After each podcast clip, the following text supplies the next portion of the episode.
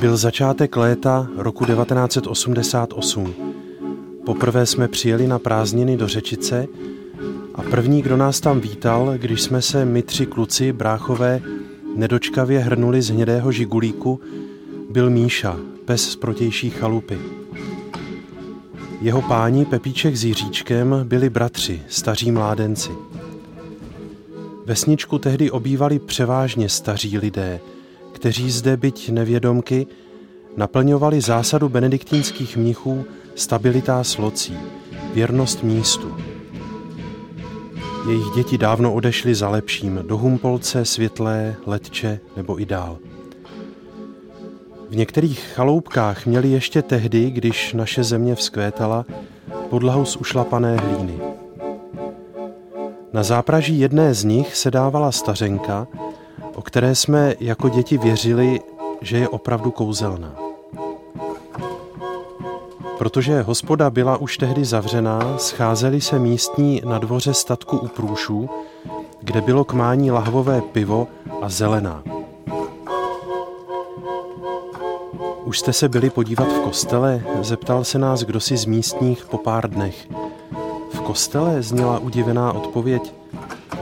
Nestačili jsme si všimnout, že zalesněný vršek na severovýchodním okraji vsi skrývá kostelík se hřbitůvkem a zvonicí. Od té doby se řečice změnila. Staří jeden po druhém naplnili stabilitá slocí. Nahradili je ve směs rekreanti. Poslední dobou sem ale nacházejí cestu i mladé rodiny, které se tu usazují. Řečice pomalu ožívá.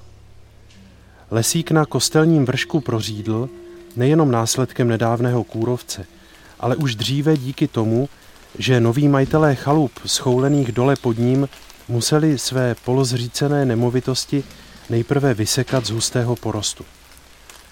Po mnoha desetiletích se tak obyvatelům odkryl pohled, který je nejpůsobivější ráno, kdy se v osilňující záři vycházejícího slunce vynoří jenom obrys a vy tušíte, že to není divně mohutná chalupa, ale jak kdysi napsal Bohuslav Rejnek, chrám, chrám prostý a osamělý, zřejmý zevně a tajemný uvnitř.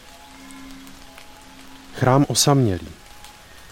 S nástupem nového tisíciletí postupně osiřel i v tom smyslu, že bohoslužba, k níž byl před nějakými sedmi staletími zbudován, se tu dnes slouží už jenom příležitostně, sotva párkrát do roka, většinou o svátku patrona svatého Jiří v Dubnu, anebo když někdo umře. Neboštík je pak pochován na Novém hřbitově, kousek níž pod kostelem, směrem k Lipnici. Nový hřbitov je obrazem naší doby, našich obcí a našich měst – je neútulný, zbytečně rozlehlý, hroby v rovných řadách jako domy v takzvaných satelitech nebo novostavby na okrajích obcí, v bezpečné vzdálenosti jeden od druhého. Masivní hrobové obrubníky připomínají vysoké betonové neprostupné ploty, které ničí sousedskou sounáležitost. Básník by nejspíš o ně měl. Tady se mrtvým dostává místa až příliš – Tady se nemusí jako na starém hřbitově okolo kostela podzemí držet za ruce, nepotřebují být o sebe zopírání. Chrám prostý, zřejmý zevně a tajemný uvnitř.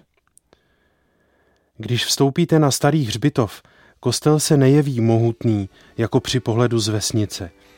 Naopak, tvarem se neliší od příbytků lidí. Není to chrám, Bůh nepřebývá v chrámech, jak čteme v Bibli v sedmé kapitole skutků.